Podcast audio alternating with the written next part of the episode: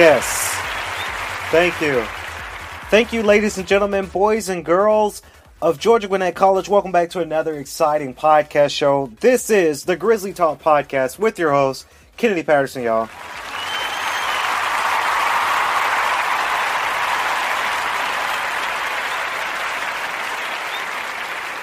Ladies and gentlemen, we are officially back for the uh, podcast live in the studio, of course. Now, before we get on to the fun, epic podcast today, this podcast was brought to you by the Yame smartwatch, of course, our official sponsors. All you have to do is go to the KLPE store online, Atlanta retailer. Of course, scroll down to our recommended buyers catalog so that way you can get your smartwatch today. Uh, the crew in the studio, Swanky Studios, they're rocking their smartwatch. My producers are over there. They're rocking their smartwatch uh, for this uh, sponsorship. So thank you, Yamway, for sponsoring the Grizzly Talk podcast. Now, we got some funness to talk about, you guys, of course. We've got some news, we've got some excitements. Yesterday was International Podcast Day.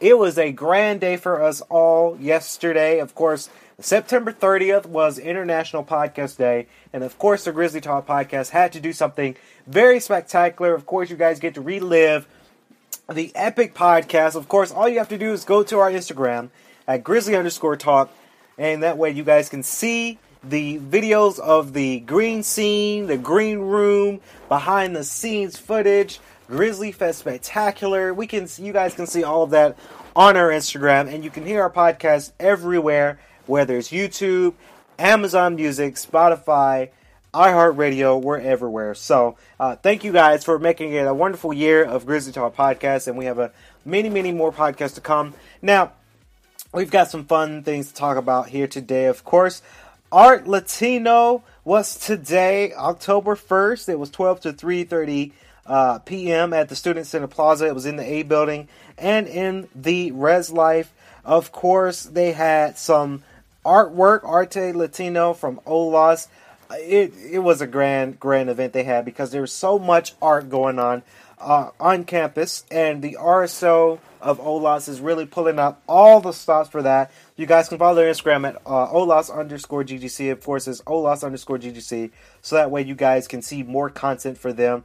Of course, Grizzly serves this uh, uh does an Instagram kind of poll there. It's happy Thursday, everyone. Enjoy the sunny day and stay protected. Of course, happy new month, Grizzlies. Yes, it is the start of October. Now, October is something very special. It's very spectacular because, you know, you got the homecoming coming up, you have Halloween coming up, you have so many other grand, grand events coming up in October. Fresh new start. And of course, we're getting closer to the end of the semester, of course. Now, so hopefully you guys are doing really good in your classes. All I got to say on that one is hopefully you guys are doing fantastic in your classes. Of course, donation drive will be well. It started from September 21st and it ends tomorrow, October 7th. Of course, items needed: toilet paper, hand sanitizer, toothbrush, toothpaste, shampoo, deodorant, body wash and soap, washcloths, and and other products out there that you guys can get now if you guys are very interested in donating, of course, the donation drive will end tomorrow. Uh, don't forget, it ends tomorrow. So it's to be the last day, uh, so that way you can donate. Due to everything going on right now, it's very fantastic for students to go out there and really donate for sure. I'm excited to say the least. Uh, to donate and to really give out to the community. So you guys can do the same thing for GGC. And of course, another news announcement is coming from GGC advising do it now. They have it on their Instagram. FAFSA applications is open. Complete your 2021 and 2022 application for financial aid. Of course, you guys can contact the financial aid at GGC Financial Aid. Eh, I'm sorry, yeah, GGC Financial Aid at ggc.edu. So that way you can ask any type of questions you might have for your FAFSA uh, for the next year of 2021 and 2022. You know, we, I, you know, it, it feels good to, to say that navigate that out, but yes, I am officially done with financial aid.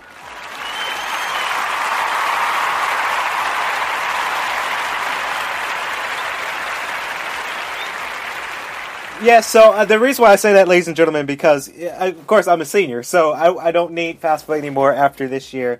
Um, it's been a long time coming, y'all. And financial aid is one of those very things that's kind of tedious. You need it, but it's tedious because there's a lot of things that's going around for financial aid. So it's it's you know it's it's to say the least it's exciting. Of course, financial aid did uh, did go live on their IG uh, their Instagram. They went live to answer any questions. So uh, hopefully you guys didn't miss the live section for that for sure. And speaking of session, of course, and I have to say, speaking of session, SGA presents mass giving. Of course, mass giving.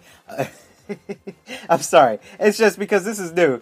Uh, this is a, they again. This is going back to what I said. When you have lemons, you make lemonade, and they they. I mean, SGA, many RSOs, they think of really smart um, events to do on campus. Now they have mass giving. Of course, it's going to be Monday, October 5th through October 9th, 9 a.m. to 12 p.m. in the Student Plaza. Of course, uh, I, am excited to see what they got going on for that.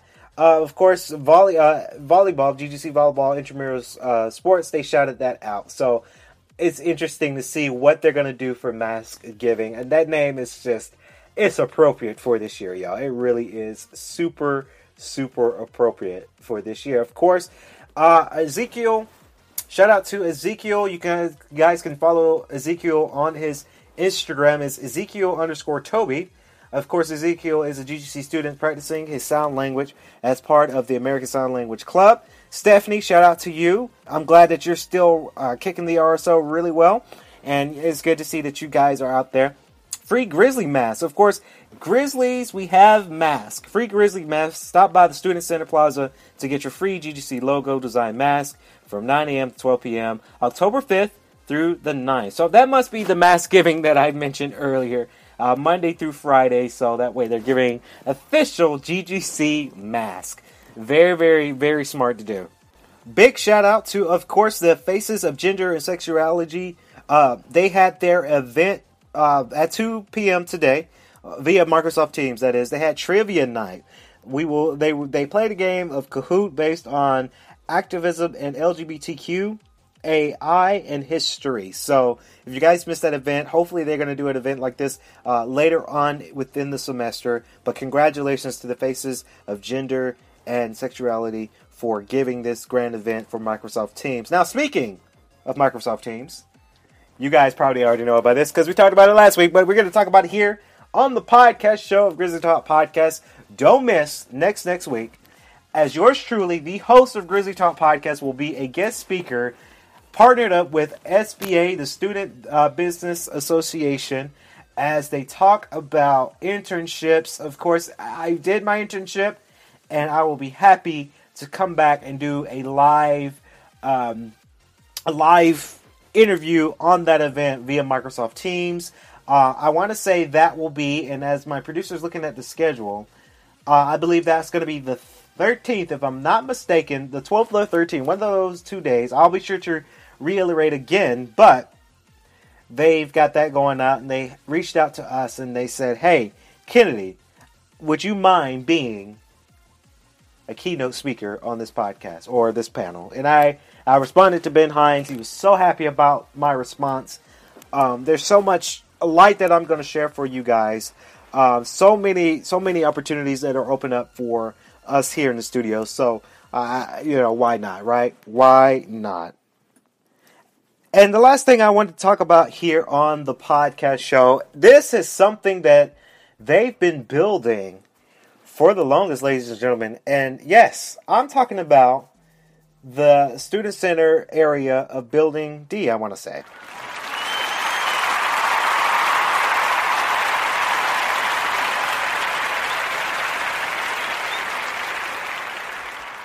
Of course, I had a brand new look for sure. Um, I want to say that this is building. I want to say this is building D, if I'm not mistaken, because they did they were working on something. I saw the construction. Of course, they have the Joseph Family Presentation Room. Uh, that's that's named after our, our, our third president of GGC currently. Very modern look, the brand new redesign that they did. You guys can go out there for sure. GGC has been really doing a lot of renovations, and I'm very proud of that because, you know, GGC, you see the school like you never did before. Now, back when I started here in 2015, we didn't have the W building. We didn't have the basketball court and the volleyball court that they just built. We didn't have the, the Joseph family presentation room. So to see that this school is really growing to great heights it's just going to be very, very fresh when we come back to campus. And I say we, I meant you guys, because, you know, by the time we get back to campus, I will be graduated. Um, happily and sadly, it kind of goes hand in hand with, the, with both. But when the school is 100% back efficient for students to come back on campus, it's going to be a moment where it's going to look very, very fresh. And GGC is really practicing on changing the game, and that's not, and no pun intended because that's their slogan. But they're really changing the game because you have all of these constructions and these new buildings and redesign of buildings to start for 2021 2022. And I'm very happy that GGC is making these changes now because students are going to be very fresh and happy to come back on campus, number one. Number two, to really relive the opportunity to live and be on the campus environment and you have new buildings. Of course, you have your current buildings that are still standing, but the sky's the limit of what GGC is going to build next for the campus. And I'm quite excited for it. I'm quite excited to see the future of GGC as they build more rooms, as they redesign more things. Uh, I wonder what else are they going to redesign? Are they going to redesign uh, buildings in Building B? Or are they going to really redesign the Student Center? You know, it, it really keeps me going. It has me thinking what are they going to do? What changes are they going to be making for the moments of the GGC uh, changing the game? And that I am truly excited about for sure. So now we're going to play some music here on the Grizzly Talk podcast. We'll come back for our closing and our RSO of the week. Yes, we started that back, y'all. Enjoy the music. We'll be right back.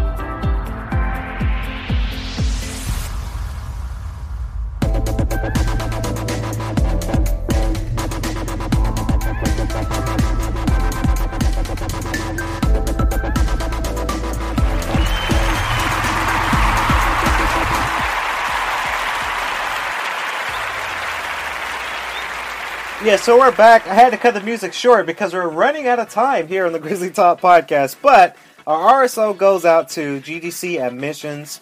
They really help spread the Grizzly pride and to really get students ready for the podcast and get them ready for uh, for new students to come in and really help them venture out throughout their journey. So shout out to GGC admissions. You guys are the best. So that's going to do it for the Grizzly Talk podcast. Please be sure to listen to all audio platforms and we'll hear you guys later on this week for the Grizzly Talk podcast. Until then, stay safe and go Grizzlies.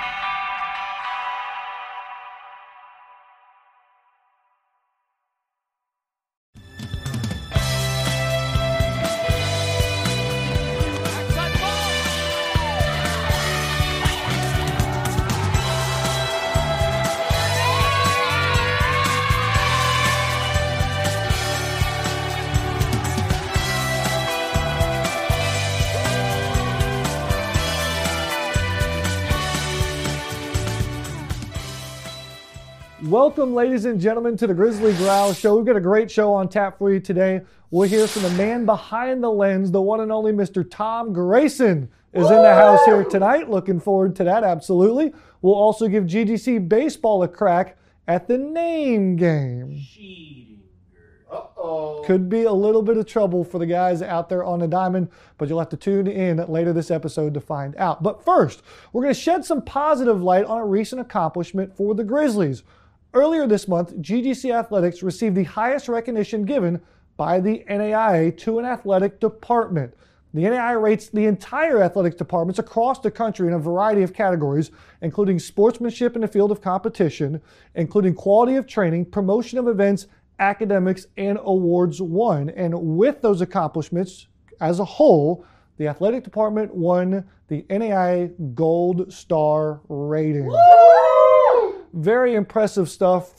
Congratulations to all of our student athletes who buy into the department's mission statements as well as their individual programs' core values, as well as represent us on the field of competition, in the classrooms, and in the community. So thank you all for that. Huge tip of the cap to all of our Grizzlies. In addition, we also had 15 individual Grizzlies be awarded the NAIA Daktronics Scholar Athlete Award with earning a 3.5 GPA or higher. Wow. Yeah, very impressive. So, uh, congratulations to these 15 Grizzlies who won the Daktronics Scholar Athlete Award for their academic success in 2019 and the 2020 seasons. Yes, in the middle of a pandemic, these Grizzlies got it done in the classroom. Also, congratulations is in order for three women's programs our women's soccer program, our women's tennis team, and our softball team who had a team GPA of 3.0 or higher. Heck yeah. That's right, Rachel representing for the women there. And so, even off the field, the glory goes to the Grizzlies. Don't go anywhere. We're going to have Tom Grayson coming up next on the Grizzly Digital Network. This is the view from the Grizzly Soccer Complex, home to both the men's and women's soccer programs at Georgia Gwinnett College. The state of the art playing turf provides an outstanding surface for elite level competition. The on campus facility features laser graded technology, an advanced drainage system, and team dugout style seating.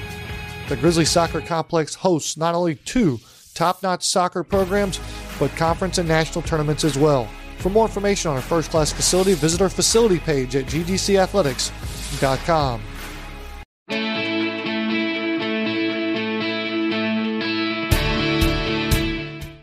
Welcome in, ladies and gentlemen, to Studio 5, and we have a very special guest joining us today, the one and only Instagram and Twitter man himself, the man behind the lens, and Tom Grayson. Tom, how are you doing today? Fantastic. Thanks for having me over. Man, we, we are so glad you're here. Uh, this is one of the things we want to do with this show. It's not just about our student athletes and our coaches and our staff. It's it's everyone that's a Grizzly, from our supporters to our staff members to faculty. We want to incorporate a lot of people on the Grizzly Growl Show, and Good. so uh, you're a prime example of that.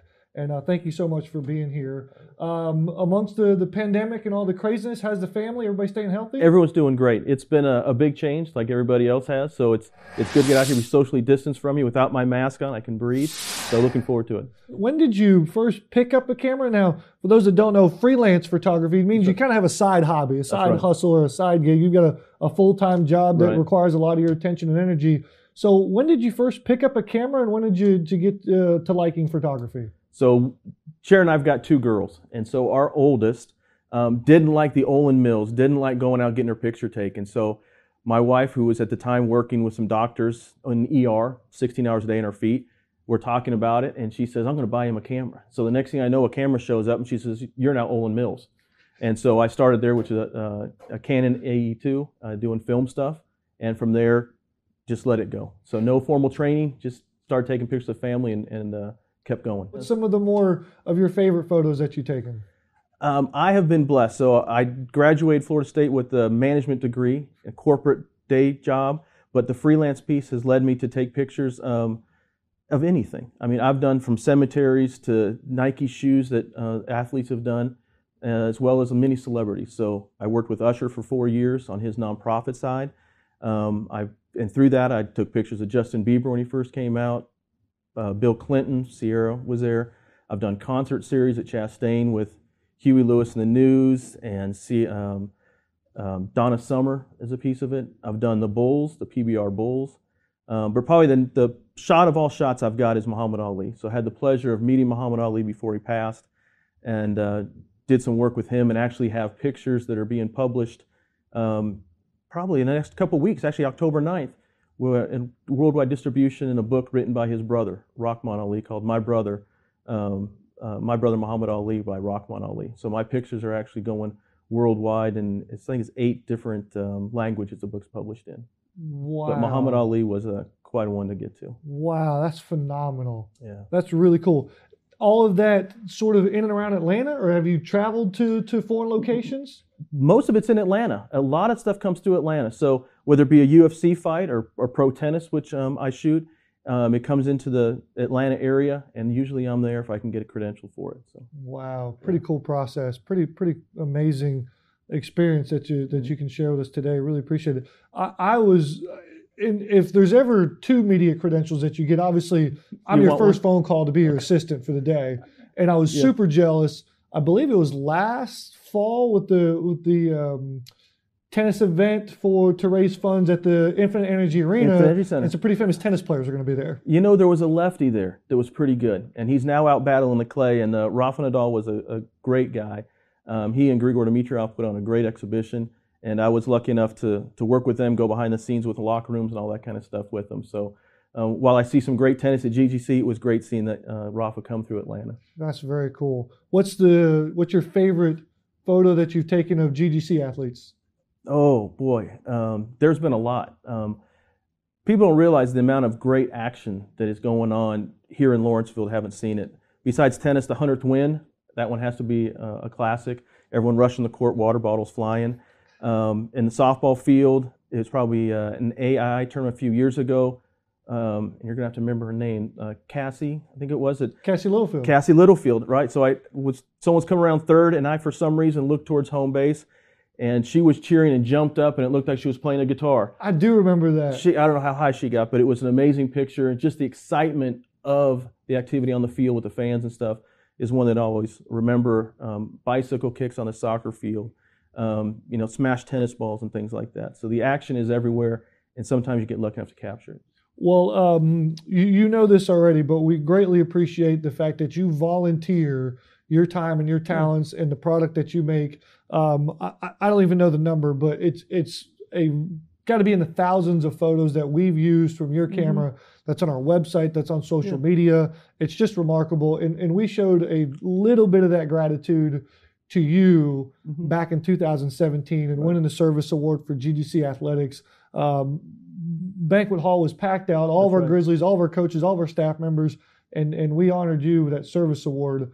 But we never gave you a chance to give an acceptance speech. Would, would Oh. you Would you like to give an acceptance speech today? Know, I'm not dressed in the attire. I need my tie on and uh, to make the good speech. But no, this this uh, athletics program, like I said, from day one has blessed me to come on the courts. The coaches have been more than hospitable to allow me the time on the field. The student athletes, I, I just tip my hat to them because I know they're not only doing it in the classroom, doing it on the field. So whatever I take is just a small snapshot, literally, of all the great work that goes on behind the scenes. The crew here doing the work, that's the athletic department, the students. So um, I just play a small piece, and I'm glad I can volunteer to help out and share some memories, not only for the students, for you guys, um, but I still periodically get emails from parents asking for pictures from four years ago.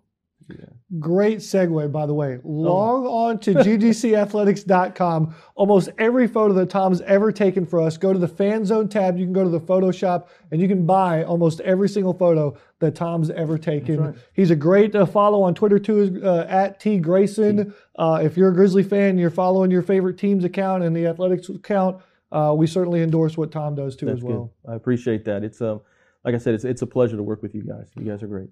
Well, the pleasure is all ours, and so I want to uh, extend this invitation to you. Okay. I may not be able to do it, but I know some people that may be able to do it. So, what event? Because you've been here for AI championships, open ground championships, uh, ITA regional championships, but what's what's the one event you haven't covered yet for the Grizzlies that you want to? Oh boy. Each of the team has their own event. So haven't been down to Mobile to do tennis. Okay. That is for sure. Um, haven't been down to Florida with softball to go see them uh, Okay. playing the tourneys down in Florida. Okay. Um, of course, the baseball team is going to get back to Idaho. Um, I know that's coming soon. So Idaho would be a good trip. I was actually born in on the West Coast, so Really? uh, born in Portland, Oregon. So Okay. back to the Idaho roots there.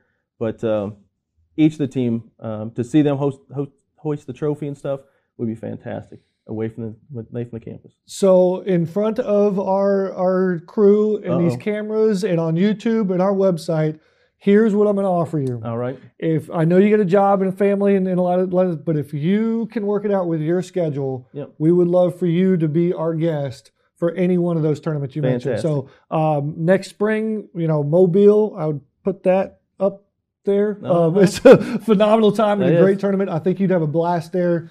57 courts, it's incredible. Uh, but we want you to be our guest. You can come with us. You can travel with the team. We'll put you up. We'll take care of you. Um, whether it's uh, the World Series, baseball, or softball too, we'll, we'll let you take your pick. Good. But we, we want you to bring you on that national championship. And I'll bring an empty memory card and we'll go do it. Might need to. We'll do two. we'll do two. That shouldn't be a What's- problem. This is this is a, this is a this is a production uh, a, a little tech talk here. What's the biggest uh, SD card you have?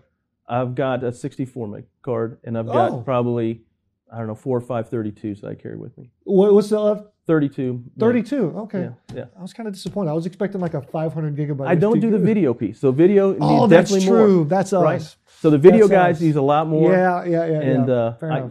fun. I can. The other day at uh, tennis, I captured uh, 4,000 pictures at the ITA South Regional over three days, and uh, still had well over half a card left. Oh So, man, man, you're so lucky. I, my finger cramps up before I can fill a card. So lucky. Come man. on, it's a lot there. So lucky. Well, Tom, thank you so much for being here, taking Thank time you. out of your busy schedule. Um, seriously, whenever there's an open mic, I, I know you're down there on the field uh, shooting our Grizzlies, but uh, you're always welcome here on the GDN. Let's do it. I appreciate it. and looking forward to the next doubleheader here from the ballpark. So Well, thank you hopefully soon. Hopefully, hopefully soon. soon. I'm looking forward to it. Hopefully soon. Great. That'll do it for us here. We'll take a break. We'll come back with more on the Grizzly Growl Show on the Grizzly Digital Network.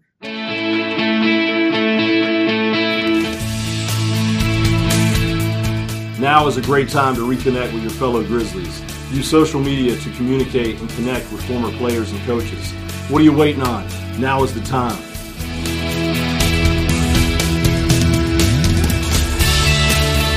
A team that rarely needs a pep talk, GGC Baseball. Let's have a look at the Grizzlies' attempt at this week's name game.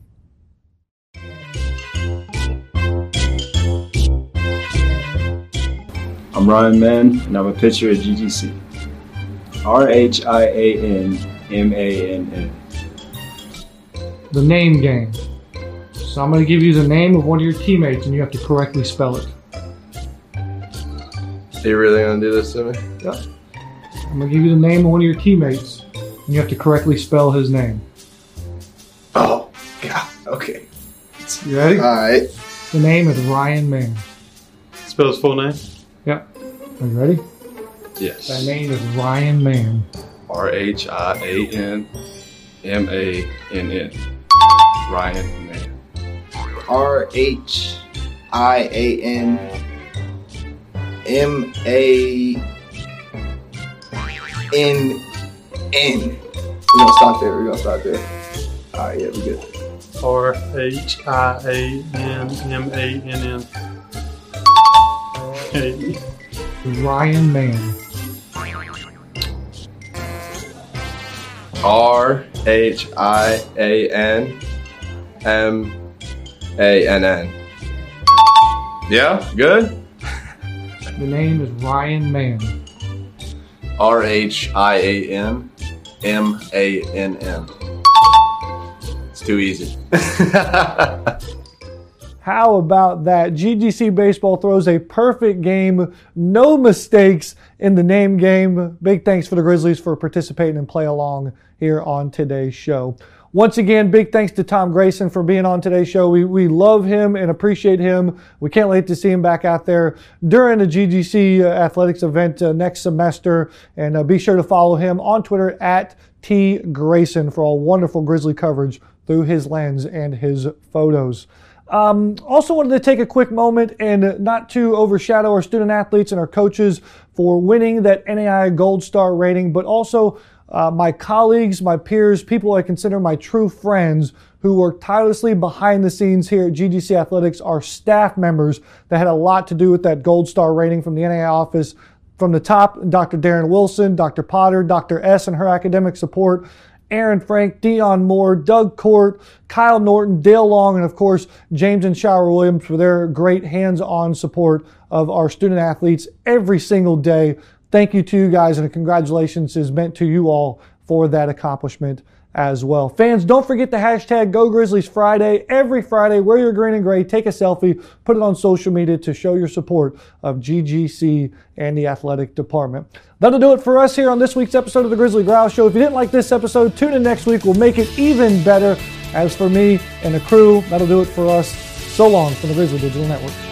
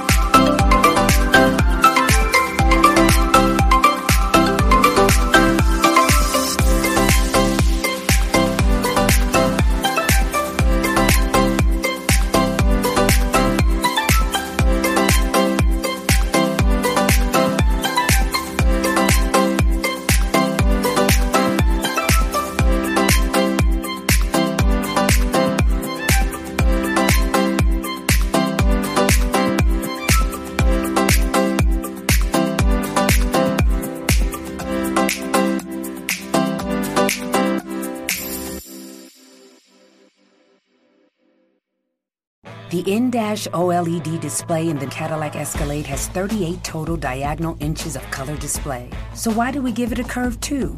I guess you could say we like to bend the rules. The 2021 Cadillac Escalade. Never stop arriving.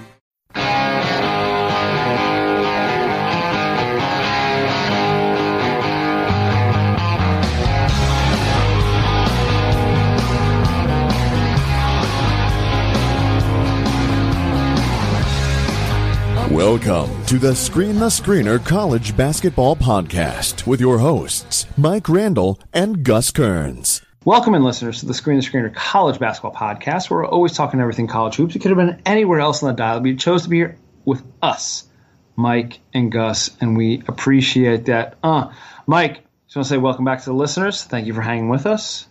We're also trying to navigate like the tough situations that are uh, upon us right now. Mike, how are you doing over there? You doing okay? Are, is everything okay in Mike Randall world? Yeah, we're hanging in there. We're doing okay. Got fantasy football coming up, doing a lot of that. We're putting our Good. videos out in the YouTube channel. So trying to distract from the malaise that is life, right? I mean, what's better than that? It, it, it, there is a little bit of malaise and there is a lot of life. I'm with you on both of those things. All right, let's just jump right into things, Mike. What do you say? Let's do it. Let's go to Baylor Gonzaga, they decided that they are going to attempt to play each other's college hoop season. This is exactly what every college basketball fan would love to hear from and love to like look forward to and attach to. Is this a realistic thing? Do we like the coaches taking the front end here? There's a lot of different directions we can go here. We're going to go with Gonzaga and Baylor. Two great coaches, both underrated in their own right. Scott Drew never gets the respect he deserves, and he won't until he gets to a Final Four, wins a title, Mm. something like that. Mark Few, one of the all-time greats, has passed up on multiple fantastic jobs to stay at Gonzaga and build a powerhouse. So great job by them. Baylor with a bunch of players returning. Gonzaga is going to have to deal with no uh, Petrusev, but all over, this is a great battle. It's two great teams playing each other. Nothing better than that. Contrast the styles too. Gonzaga going to want to get up and down the floor. Baylor going to throw the zone at him with the length. Going to be a lot of fun. Yeah, I think it's interesting. I think if if the matchup does happen, I think the matchup is totally fascinating. And also, if you're looking at the the, the next college basketball season, where we're looking at the top three or four teams, these are definitely the top two.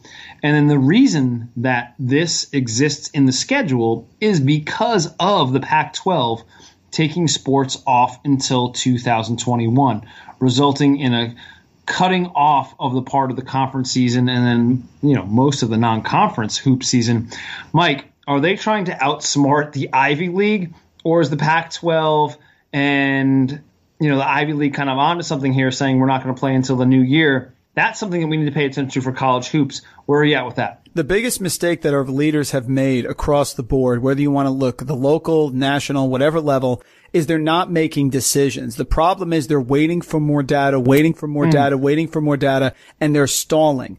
It is obvious after all the technology and all the medical devices that we have that this thing has started to slow down, but we still don't have a handle on it. And quite frankly, hmm. Gus, I don't think we'll have a complete handle on it until we go through a winter season when flu is around. I don't want to get too medical here on the Screen the Screener podcast. Mike Randall is not a doctor and doesn't play one on TV, but I think we have to go through the winter months with this here. Obviously, it's gotten better. We've been able to get outside a little bit more, but it's still possible to be transmitted across the board. So I like what they're doing. I think it's smart. I think we're going to have college basketball this year. There is no doubt in my mind it's going to happen. They're talking about now looking at pods, maybe in Orlando or Disney, similar to what the NBA did. And clearly that's worked as long as you have the tests. I mean, it's worked. We haven't had a lot of players who've gotten positive tests from COVID. So it can work, but I like it. I think it's smart. And yet again, the Ivy League is the trendsetter. Smart people at that conference, right?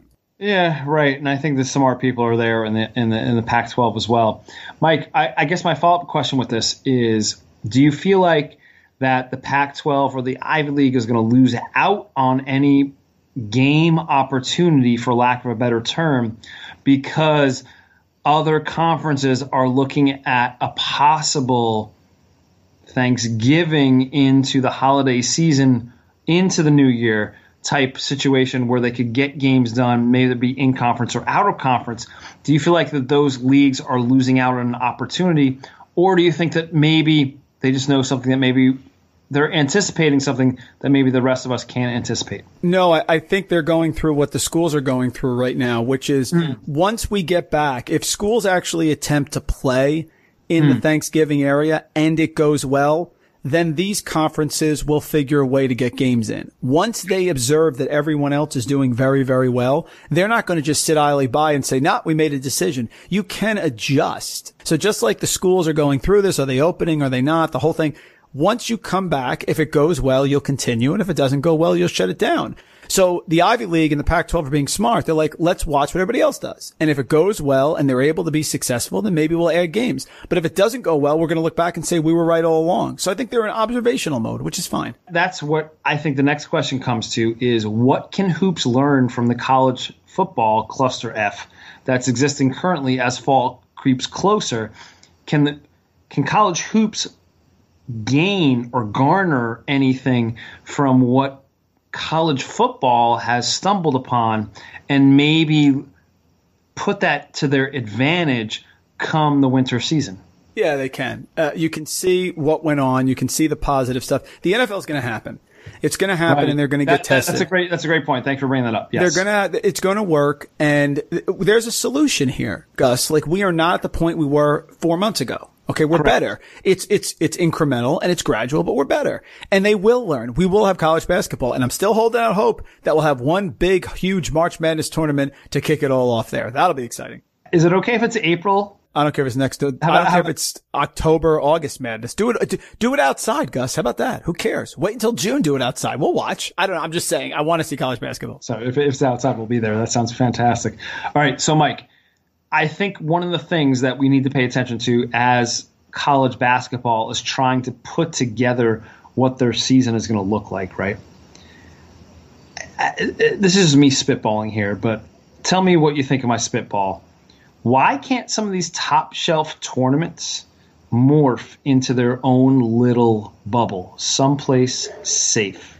Let's just take this year's Maui Jim Maui fields. We got Alabama, Davidson, Indiana, UNC, Providence, Stanford, Texas, and UN, UNLV in a bubble somewhere. Doesn't that sound fun, Mike? Doesn't it seem like that would work out? And maybe along with playing like some of the consolation games, maybe they can sneak in one more game each, and that might be a situation. What do you feel about having some of these predetermined preseason tournaments turning into a bubble somewhere, even if it's not the location. Like obviously, people aren't going to go out to Hawaii, but maybe they can find a place where they can do these tournaments. What do you think about that, Mike? I think it's great because everyone's going virtual anyway. So Gus, if we're learning virtually, if all the student athletes are learning virtually, why the heck do they have to be on campus? So you could literally fly a whole team out there. They're doing virtual lessons anyway, so they just have to have internet access and they, they, uh, quarantine for two weeks and then they play the games and they get tested every year. Why not? The NBA has been massively successful in Orlando. It's gone well. No one's getting COVID. A couple guys did early on, right? You had the whole thing with, uh, uh, what's his name went to the Atlanta strip club. You had, uh, Lou Williams. Lou, yeah, Lou Williams at the strip because of the Right, right, wings, because of the wings, right? And then you had, um, you had Westbrook got it before he got there. Zion left. He had a quarantine, whatever. It works. So you can, if you're going virtual in a virtual platform, then they can go and play basketball. There's no issue. So I, I think it's going to happen 100%. you know, it'd be really exciting if some of those, especially if some of the structures for these preseason tournaments like actually kept their structure and the teams that they were gonna, the matchups, and people could look forward to that, and the fan bases could look forward to that as well. I think that would be really productive. Mike, I, I hope you're right. I really, really do hope you're right. The NBA draft is in is locked up. We have the draft order. We have who's in, who's out let's take a look at who's in and who's out. One of the people that took advantage of the multiple deadlines that the NCAA and the NBA had in place was Isaiah Joe. He decided to back out, but then he decided to get back in. So my question to you is two pronged. Is Isaiah Joe a first round draft pick? And if he leaves, and when he does leave, is Arkansas a top 25 team minus Joe and Mason Jones? Arkansas had a great recruiting class. Uh, They got Moses Moody, they got KK Robinson, Jaylin Williams, Davonte Davis. Great job, Muss. But I'll tell you this, Gus. There we go. no Cup of Joe and no Mason Jones. That's an awful lot of tough, scoring. right? Right. Uh, Colin, my friend at Action, not happy whatsoever that Cup of Joe is gone again. Do I think he's a first round? He's probably a back end first round guy, right? It Uh. reeks of a 29 30, maybe? No, Maybe. maybe not. Maybe not. Um, but yeah, I, I 35 that, maybe. that yeah, that hurts Arkansas. It hurts Arkansas in one of my favorite conferences in, in college basketball. You got Tennessee, you have Kentucky, and it's going to come down to coaching, Gus. So you know my thoughts on that. But listen, I think he did a great job recruiting. Right. That hurts a little bit, only because he said he was coming back, which got us excited here, and then he's returning. I respect it; it's his call, um, but a little surprised that he changed his mind there. Figured he would stick with whatever he decided the first time. The in-dash OLED display in the Cadillac Escalade has 38 total diagonal inches of color display. So why do we give it a curve too? I guess you could say we like to bend the rules. The 2021 Cadillac Escalade never stop arriving. Regina King for Cadillac Escalade. When people ask, Regina, do you like to compete? I say, bring it on. Those are the moments that drive you to achieve more. And when you win, you keep reaching higher. To me, that's what the Cadillac Escalade represents. It's always evolving in technology, in design, everything. Because success isn't the end, it's just the first step to what comes next. The 2021 Cadillac Escalade. Never stop arriving. Okay, so I, I guess the next place we'll go is because we're talking a little NBA here. First place we'll go is nice. Isn't it nice? Isn't it nice to see guys that we followed so closely in college to find starting roles in the NBA playoffs, whether it be Juwan Morgan from Indiana for the Utah Jazz or, or, or Wenyen Gabriel from Kentucky in Portland? Isn't that just really cool that guys that we thought weren't going to be first round draft picks and then they end up being playoff starters in the NBA? Isn't that that's just a nice marriage between the college game that we love and follow so closely and the NBA, a, a, league that we just adore.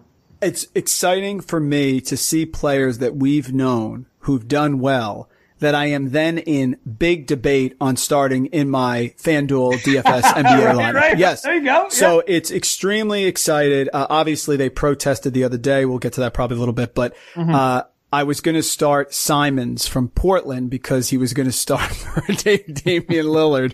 Uh, but yes, Juwan Morgan has done a nice job as a big for them. He did not get many minutes early on. Then all of a sudden he came in and they trust him. They trust him because he does his role. He rebounds there. He stays out of the way. He'll play weak side with Gobert. Conley's come back. That's a dangerous team. And Wenyen Gabriel's done a nice job with Portland. He can get up and down. He's a big that can fill the lane, shoot a little bit. Yeah, absolutely. It's, it's great to see some of these college basketball players sticking and getting roles because we are so hypercritical, especially myself, on whether they should stay or go. But yeah, both those guys have done a nice job in the bubble. Nice job. It's really cool to see those guys do a nice job in the bubble, and it's really cool to see guys that we maybe think like, oh, we're down on, or they're not like you know NBA first round draft picks, and then boom, they end up being NBA starters in the playoffs. I think it's it's beautiful justice for those players that put in four years, or about four years, in Wenyen Gabriel's situation. All right, Mike. Speaking of the bubble, I mean, we'll get to the we'll get to the important stuff later, later. But I, I, I think we have two, maybe three, like little bubble situations that we need to talk about because we know now it's going to continue. I think we might need to take the over on every game that's inside the bubble, considering everybody's going to shoot it like they're shooting in the YMCA gym. Even good defense like the Bucks just seem to stink at this point. And the shooters are just shooting. I can't even imagine what Trae Young and, and, and Steph Curry would do inside the bubble if they had the opportunity to exist. They would just go bananas. I mean, Mike, what are your like NBA bubble like just slight observations before we get to like the critical stuff or the you know social justice stuff? Yeah, the over is hot. And, and I'll just give you an example here, guys. Let's start on Saturday, August 22nd. That's over, over, under. So that's two and one. Then we'll turn and, and we'll go to Sunday. That's over, over, over. That's three overs, three and oh. Let's go to Monday. Over, over, under. That's two and one. Let's go to Tuesday. Over, over. So folks, the overs are very hot. I think the reason, Gus, is because for defense, you have to rely on your home court, the let's go guys, the screaming, the yelling. You're in a neutral court. It's very hard to get that defensive intensity. So they're hitting the overs like crazy. Bucks defense started off slow. I have an issue with Coach Bud, who I know is a really great guy. Yep. Okay. I, I understand that. Coach Bud is doing something calculating here that I don't agree with. Bud is staying with the Bucks with the five man rotation. He's Correct. rotating the five guys in and the five guys out. Yep. I get it. Maybe Giannis got tired. They blew the 2-0 lead to Toronto last year. I have no idea. But Bud You didn't need to lose one to an Orlando team without Aaron Gordon. So I get it, and maybe they'll get through. And and But- Isaacs. uh, Right. Uh, Yes, of course. They're decimated. Right. But I will say this. In the next round for the Bucks, I don't think you can mess around like that. I don't think Bud is going to be able to play a Miami Heat team that is well coached by Spo, that has time now to prepare. You throw out that five man, five in, five out stuff and Tyler Herro and Bam are going to rip them up. So I'm, I'm curious with some of the, the things that are going on. We, you know, we're rooting for the Bucks. We're Bucks program here. Um, I hope they play. It looks like they're going to.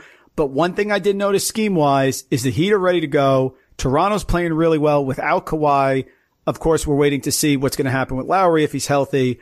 The Celtics look good even though there's no Hayward. And I'm waiting for the Bucks rotation to stop messing around here. Giannis got to hit 38 minutes, folks. This is the playoffs. If they want to win, this is what they have to do. It's no layup for them. They got to do that. It's just my opinion. And just to, you know, kind of reflect back upon one of the teams that you mentioned is the Raptors. And the Raptors play their starters big minutes. And I think this is where the second round of the playoffs, this is where Coach Bud really needs to like maybe copycat that a little bit or at least replicate that in a smidge and say like, hey, I'm gonna play Giannis 38 minutes. I'm gonna play Wes 38 minutes. I'm gonna play Khris 38 minutes and and not play, you know. I, I, I don't want to, you know, we, want we don't want to disparage here. Oh, I you do. know, Go ahead. Yes. no, I was going to say DJ Wilson. You know, you, you Yeah, know, but now- 20 yeah, right, exactly. You know what I'm saying? So maybe that's where that change happens.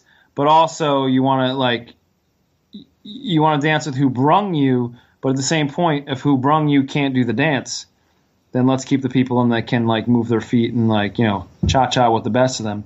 And that's uh, and the Bucks have those people. So let's hope Coach Bud does that. Gus, here's the thing. In a game that Milwaukee absolutely needed, they ended up being Orlando.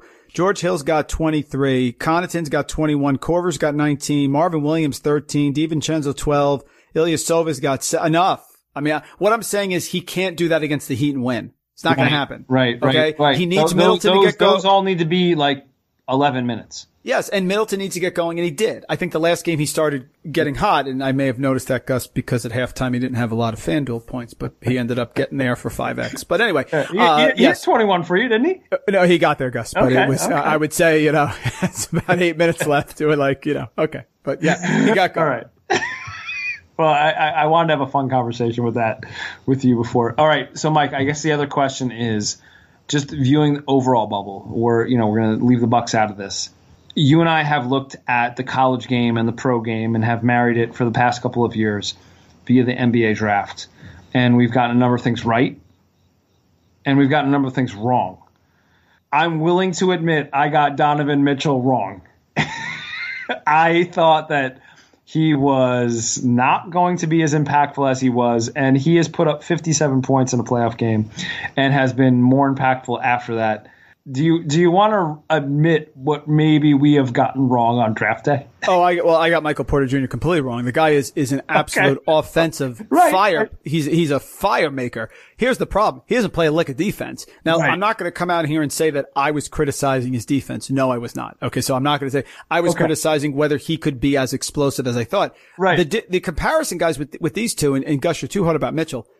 It's very hard for us to project dominance in the NBA when they didn't dominate in college. Michael Porter Jr. had a cup of coffee, and Donovan Mitchell was not don- it was not dominating at Louisville.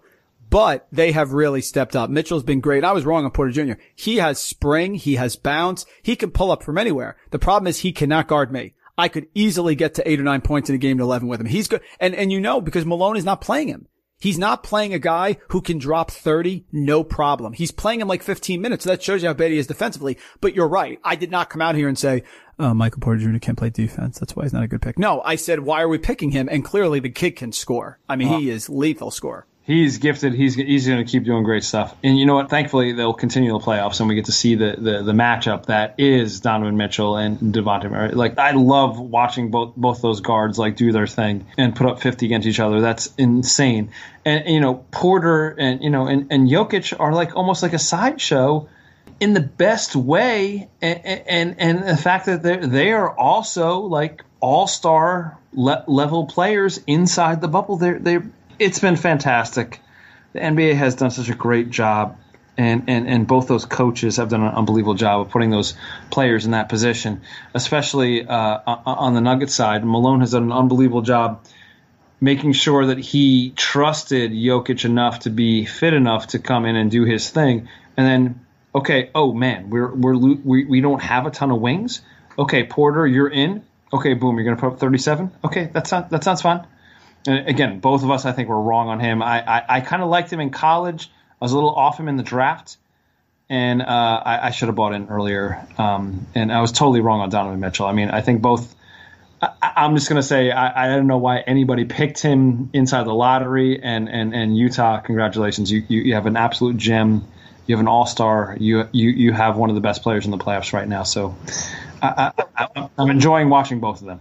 And that's the thing, like a, a kid like Shai Gilgeous-Alexander, we saw oh. flashes oh, at Kentucky. Right. I mean, we saw him, you know, I, he was a starter in a big time program that you yeah, could we see. We were both on him. Yeah, we are both. You know what I mean? Like it, that doesn't shock me, but Donovan Mitchell wasn't it, he was shooting, he just wasn't making shots. You right. know, Shai Gilgeous-Alexander is now getting an opportunity and he's playing great. So there's a difference. Michael Porter Jr. we didn't see enough of, and the guys who saw him in high school were right. I mean, clearly, I, he didn't do enough in college in his three games to make you go, wow. But he, he was really great in high school and obviously has tremendous potential. But Donovan Mitchell had a chance to show it and did not, which is why I think you're too hard on yourself about Mitchell.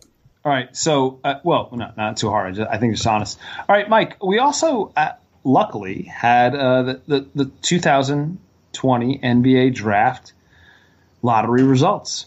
Um, I, I'll I'll just read it down. You tell me what thing jumps out to you and what thing maybe might be a difference maker moving forward for the NBA season, or maybe with some college player that you think might like make an impact in that particular culture or program. We have Minnesota at number one, Golden State at number two, Charlotte number three, Chicago number four, Cleveland Cavs at number five, Atlanta number six, Detroit Pistons number seven, our New York Knicks at number eight. Number nine is the Washington. We have 10 at Phoenix.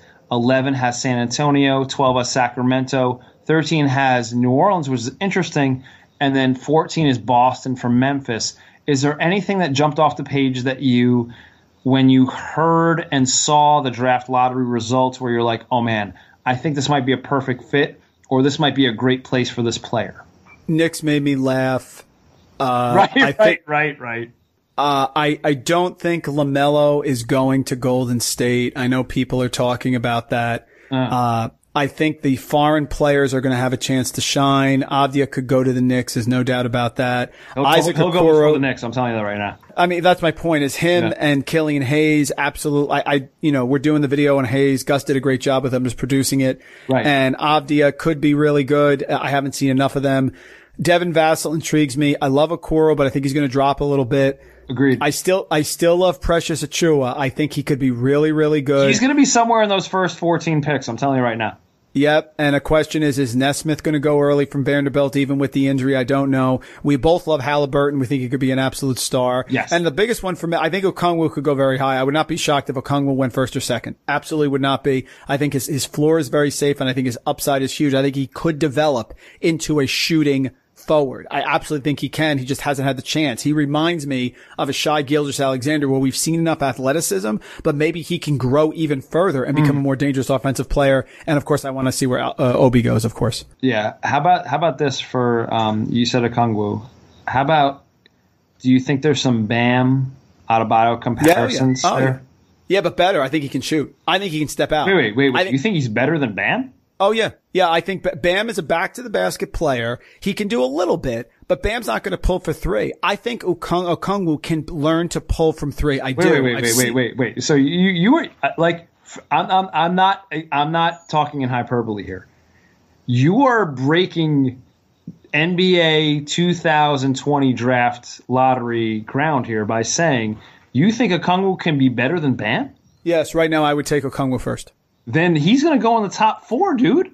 I, I, would. I don't know if the NBA players, coaches will, and they know more than I do. What do I know? But I would no, take no, no. You know, first. you know, I'll, you you know as me, as much as anybody listening to his podcast. Oh, I, I that, think like, I think so I think that that yes. means that the Golden State Warriors need to look at him at number two. You know how we talked about here's the thing. Vernon Carey, we debate about because the question, I don't see Vernon Carey stepping out and shooting threes.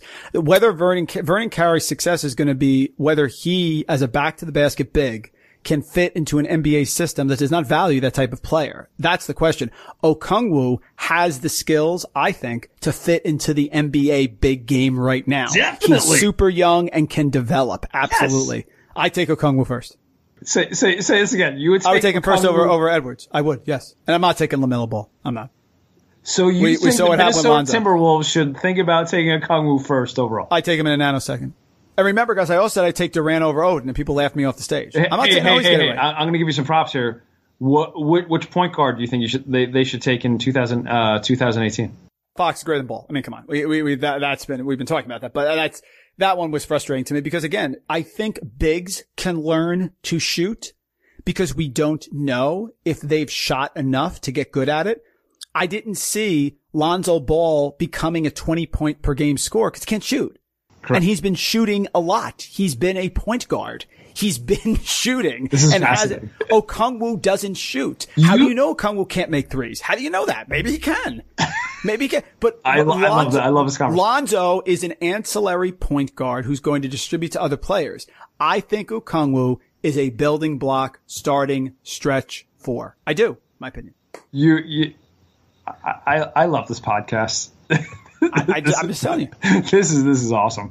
Um, okay, so I love I love that you have that there. I think the one player that I would say maybe we'll go earlier, like you're saying, Okongwu's going to go earlier. I, I think Killian Hayes should maybe looked at a little bit earlier. And you know what I'm going to say? Because the slots for the teams have been awarded, I don't think it's crazy that the Golden State Warriors look really closely at Obi Toppin at number two. Could be. And I think it's not crazy for them to look at Obi at number two because if they're going to play Steph, Clay, and Draymond as you know their core three, and they're going to look for somebody that can shoot threes, be a rim runner, get an offensive rebound, and then maybe you know defend off the weak side as a, as a blocker.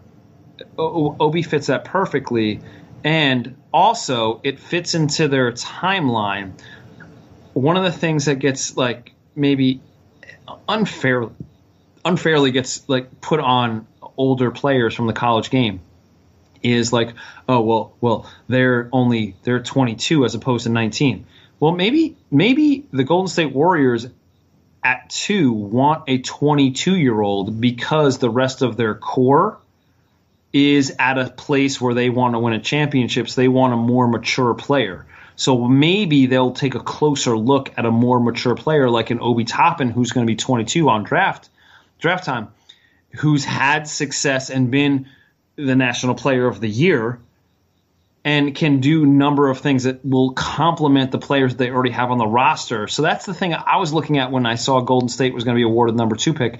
Maybe they take a closer look at Obi Toppin to stretch the floor for those guys and maybe be an awesome offensive rebounder and maybe be a defender on the on, on the backside.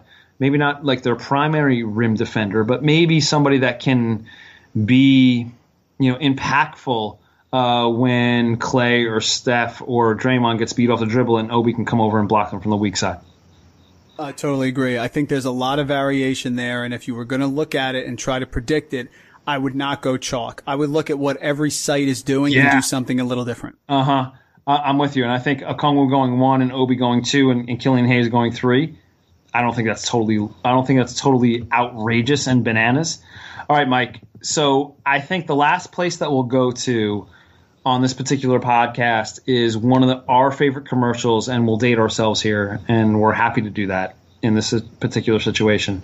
Is uh, one of your favorite pro players of all time is Charles Barkley, and one of my favorite sneakers that we played in were the, the, the Nike Revolutions. And the Nike Revolution commercial was Barkley saying that he wasn't a role model. He didn't get played. He didn't get paid to raise our children. Has something shifted? Has something gone different? Has something changed from that time of that commercial to now, where Charles is now sitting next to Kenny Smith that's going to walk off his set that he shares with Kenny Smith because he is so in lockstep with the players in the Milwaukee Bucks walking off of the court not choosing to play a game and postponing it, boycotting it, whatever terminology you want to put on it. Where are players, I guess my question to you, Mike, is is that commercial outdated? And are players now really the role model that we need to follow and maybe not the role model that Charles tried to distance himself from in that particular Nike commercial? And maybe now LeBron, Giannis, George Hill are those role models that we do need to follow. So, where are you with where the NBA decided, and especially the Milwaukee Bucks decided, we're going to not play this game for social change? What I thought was interesting is if you go back, I read a story today that Craig Hodges pushed Magic and Michael Jordan back in 1991 because the finals was going on when the Rodney King situation happened. Great point. And he approached them and asked them to uh, protest and not play the game, and they decided that wasn't the right thing to do. I am not here to say what's right or wrong. I'm not doing that. What I'm saying is right. the times have changed. And I think if that game occurred now, there is a chance that they may have protested as well. I, it is critical, critical, regardless of where you fall politically, wherever. We need to come together as a country. Mm. We need to come up with a standard set of rules and guidelines for being a human being and being civically minded. We need to realize that all people need to be treated fairly, that we need to get rid of all racism in all facets in every part of our life. And that we also need to realize that there are many police officers out there who risk their lives every single day for the safety of the country. And do those good. two things And do good. can and they can come together as one, but we need to be united together as a country across all races, all religions, all sexual orientations. And I just thought it was interesting to note that that came up then, but this time there was a statement made. And I think unity and bringing everyone together to the table to come together and come up with some unified procedures for police officers, for people who resist police officers, etc. That needs to happen. So I think it's, it's bigger than ever. And I think that a lot of times Michael Jordan, a lot of other our, of our famous athletes get unfairly criticized for not making statements.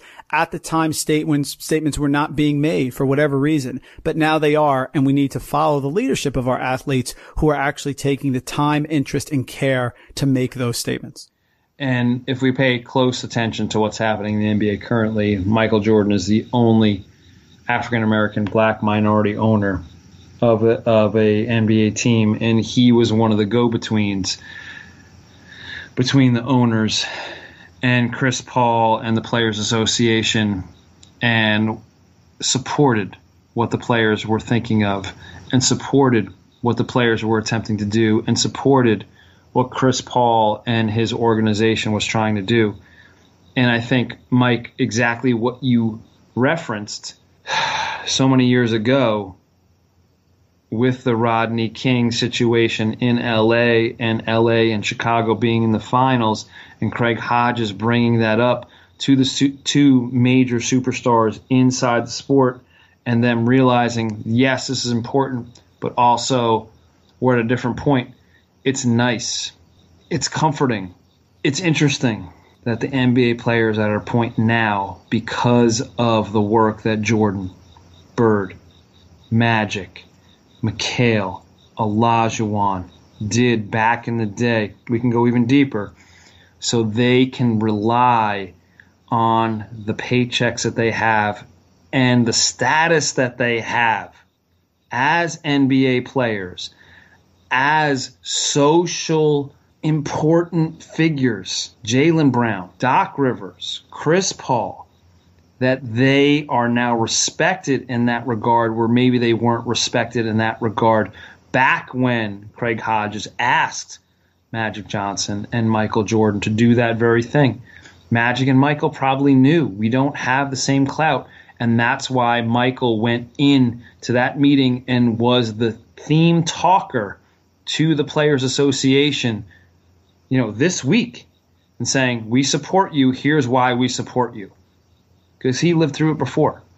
And if we go back, and this is the sad thing, Mike, this is the thing that, that, that makes me a little sad, but also makes me a little hopeful. We're talking 60 years ago, in 1961, where arguably the greatest basketball player of all time, Celtics multi multi champion, protested a game, and his teammates pro- protested a game where they could not get access to a, a, a, certain restaurant and a certain uh, hotel for the Celtics, and they protested an exhibition game in 1961 and that was the last boycott that existed inside the NBA. So the fact that we're looking at 60 years and the same thing happening and the same wrongs happening and the same similar injustices taking place and players having to take the front of it.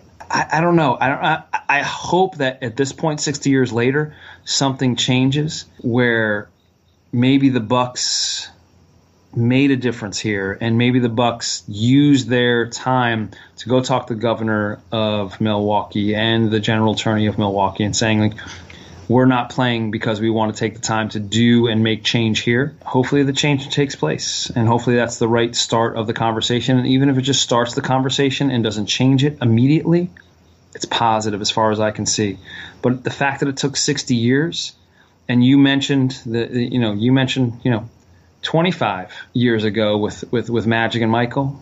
It, it, it just seems like the, the, the longevity that has taken place here is not fair. It's just not fair. And now is the time. Now is the time to, to for, for something to take hold, take ground, and, and, and make a difference. That, that, that's all I got.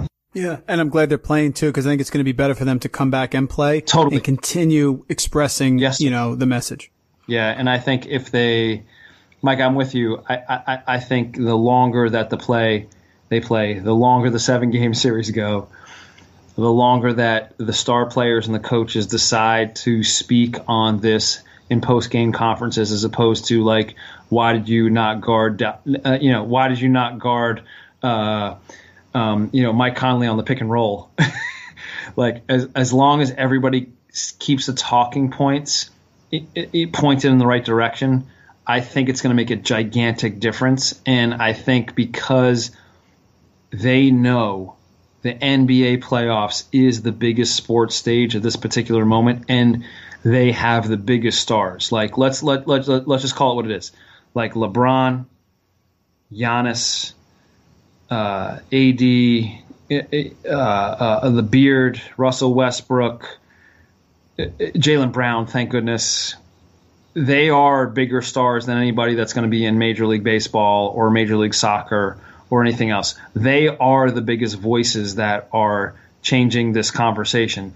So the fact that they get to talk after every single game, I think that is going to be the repetitiveness of that is going to be really impactful. Yeah, definitely. Yeah. All right, listeners, let, thank you. We we aimed on this being a, a, kind of a short podcast, and Mike and I had actually uh, uh, attempted to say like, hey, let's let's try to package a couple shorter podcasts for the listeners out there. Um, but we felt like this might have been something important to talk about. We hope that you talk about it with your families, just like I've talked about with my families. Um, my two daughters, one is the baller, one is the social activist when we turned on NBA basketball the other night, the one daughter asked, Why aren't they playing? The other daughter asked, I know why they're not playing. How come? And it was a really unbelievable parental moment for me. And I hope that we hope, Mike and I hope that you guys out there and girls and moms and dads and parents and, and cousins and uncles and, and aunts we hope that you guys have similar conversations with your families about what can be righted and what we can do in our small days that can help you know solve the puzzle for lack of a better term and it's been a really meaningful conversation for me at home personally mike i don't know about you but i know that um, my baller daughter just kind of didn't understand why we weren't playing and my older daughter understood why we weren't playing, and it was an unbelievable conversation between the three of us about why uh, things weren't being taken, you know, weren't taking place on the court. And it was uh, so. I hope that the listeners out there, I hope that you're doing the exact same thing with your families. Uh, you know, whether it be your direct families or your um, families that you share time with, uh, that, that's all. That's all we can hope for. I think it's important to have these conversations with your kids and their parents. You are the first role model for your kids. So nobody's more important than you. And, and if they ask a question, you're the first one who should sit down and talk to them. Yeah. So hopefully, listeners, hopefully we help you answer a couple of those questions about why things are the way they are, and maybe you'll be a little bit more informed. Maybe just not on like you know what Mike and I think about the NBA draft, but also about you know why they're playing basketball or why they're not playing basketball. So thank you for listening in. We totally appreciate it, and uh, obviously by the tones of our voices, you can hear that it's really close to our hearts, and and we both thought about it and have discussed it with our own families ourselves. Um, listeners, thank you. Thank you so much for tuning in. Thank you so much for listening in. We hope that we're helping you keep you company on, on uh, maybe a, a, mundane day that is a little bit boring, and we're giving you a little bit something to think about and something to talk about with your family. That's all we can hope for, and uh, we'll talk to you before you know it. And uh, we can't wait to talk some more college basketball and maybe some more, uh, you know, NBA lottery and draft situation with everybody. And we'll hope, hopefully get on a couple good guests. What do you think, Mike? Sounds good, man. I can't wait. All right, cool. Listeners, thank you. Salancha, Gratulatia. Everybody, please stay safe and uh, do what you can. And, and good luck with the start of school, everybody. We hope everybody, we're rooting for everybody to have a successful start of school out there. Cheers.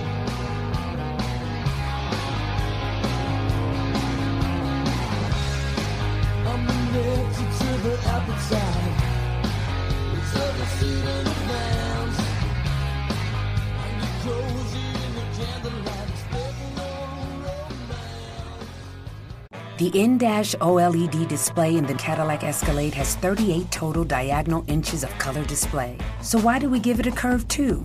I guess you could say we like to bend the rules. The 2021 Cadillac Escalade never stop arriving.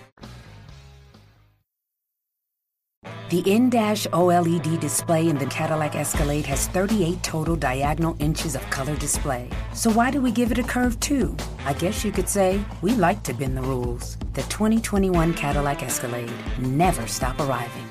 Oh, hey there, Trailblazer. Looking for the path to an exciting career in tech? Not sure where to start? Head over to trailhead.com. Trailhead is the free, fun, online learning platform from Salesforce that empowers anyone to learn new skills for the new normal. It's like a real wilderness adventure, but with lots more fun, way more learning, and way fewer mosquitoes.